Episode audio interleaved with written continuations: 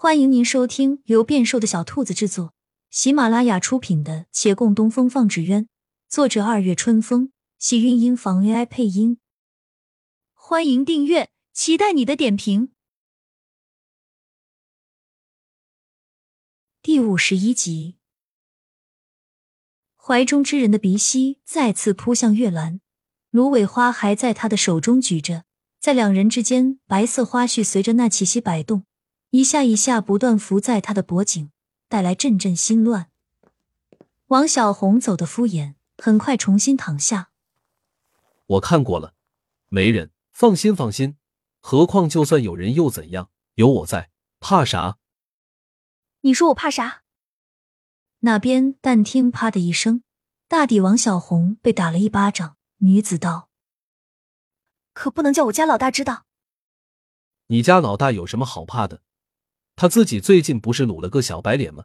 他能找男人，你不能啊！要我说啊，你就不该在那土匪窝里待，全都是男人，我实在不放心。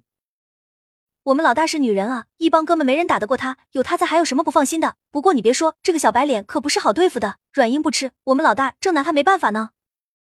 还有他没办法的人，可不是，这小白脸长得是真不错，估计他不想动我。你敢说别人长得不错？王小红哼了一声，那女子的话语忽然不成行，只断断续续道：“反正就是比你长得好，比我长得好，我承认。但是我跟你说，这维远县最好看的是陈家的二公子，那是以前大家公认的。有一回下雪，我刚好遇上他了，真的不错，有本事比他长得好啊！我听你这话，怎么像是吃味了一样呢？不用跟我说，我又是不没见过陈华渊。”确实比这个小白脸还俊，但我可攀不上人家。你若真攀上那样的人，我还真就不吃味了。王小红道，两人调笑了一番，气息又甚，错落有序的笑语中，躲于暗处的人心里总归不大好受。那气息已让人意乱，言语更叫人心塞。陈华渊原来十分俊朗吗？有多好看？哦，是整个维远县公认的好看。那师傅会同样觉得好看吗？月兰的手不由攥紧，若是能看得清他的表情，那一定是很不好看。雨比方才还大，风似要破门而入，门外风寒雨骤，门内情浓似火。站着的人耳边充斥着咯吱咯吱的响动，紧紧相依着，却还要听那旖旎之声，走也不是，动也不是。想转移注意力，漫无边际的去想一些其他事，浩瀚天地，上下千年都在脑中掠过一遭，可最后仍躲不过回到眼前来，仿若有无形的丝线牵引，叫他忍不住回神。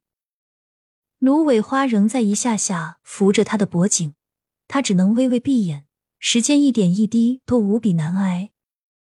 幸好是看不见面容的，谁知道有人是否已红了脸？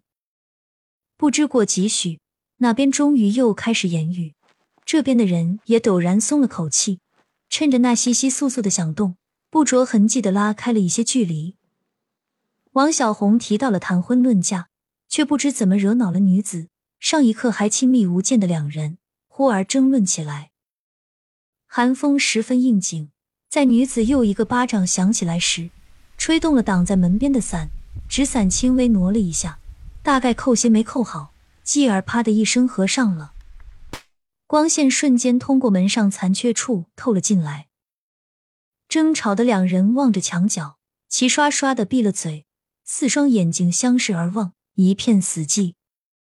而后，女子尖叫之声响彻在这幽暗屋中。她捂着脸冲出了门。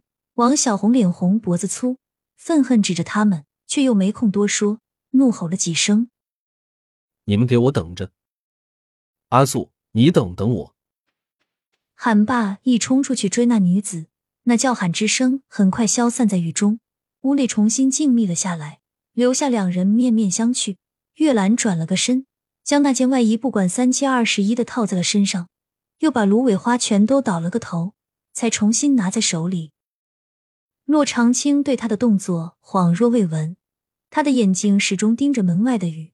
手中绞着一缕发，静默了会儿，开口道：“那二位还会回来吗？他们当真是好心啊，只是天公不作美，偏要叫他们撞破，这能有什么办法？月兰背着他心不在焉，摇摇头，表示不知。雨还未停，两人却不好意思继续在此地躲了。王小红遗落了那把伞，他们看了一眼，还是决定淋雨回去。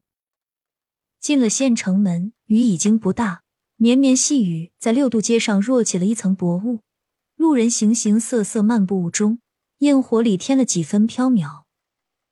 透着这不甚清晰的薄雾，骆长青看向身边的人，有句话他方才便想说，但一直没寻到合适机会。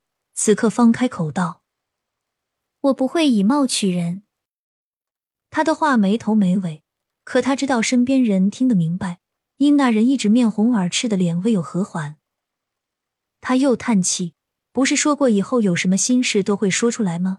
可现在人还要他来猜测啊！”他不知月兰心中暗苦，人家面红耳赤不仅是因为此事啊，至于其他的原因，当然不能说。亲亲小耳朵们，本集精彩内容就到这里了，下集更精彩，记得关注、点赞、收藏三连哦，爱你！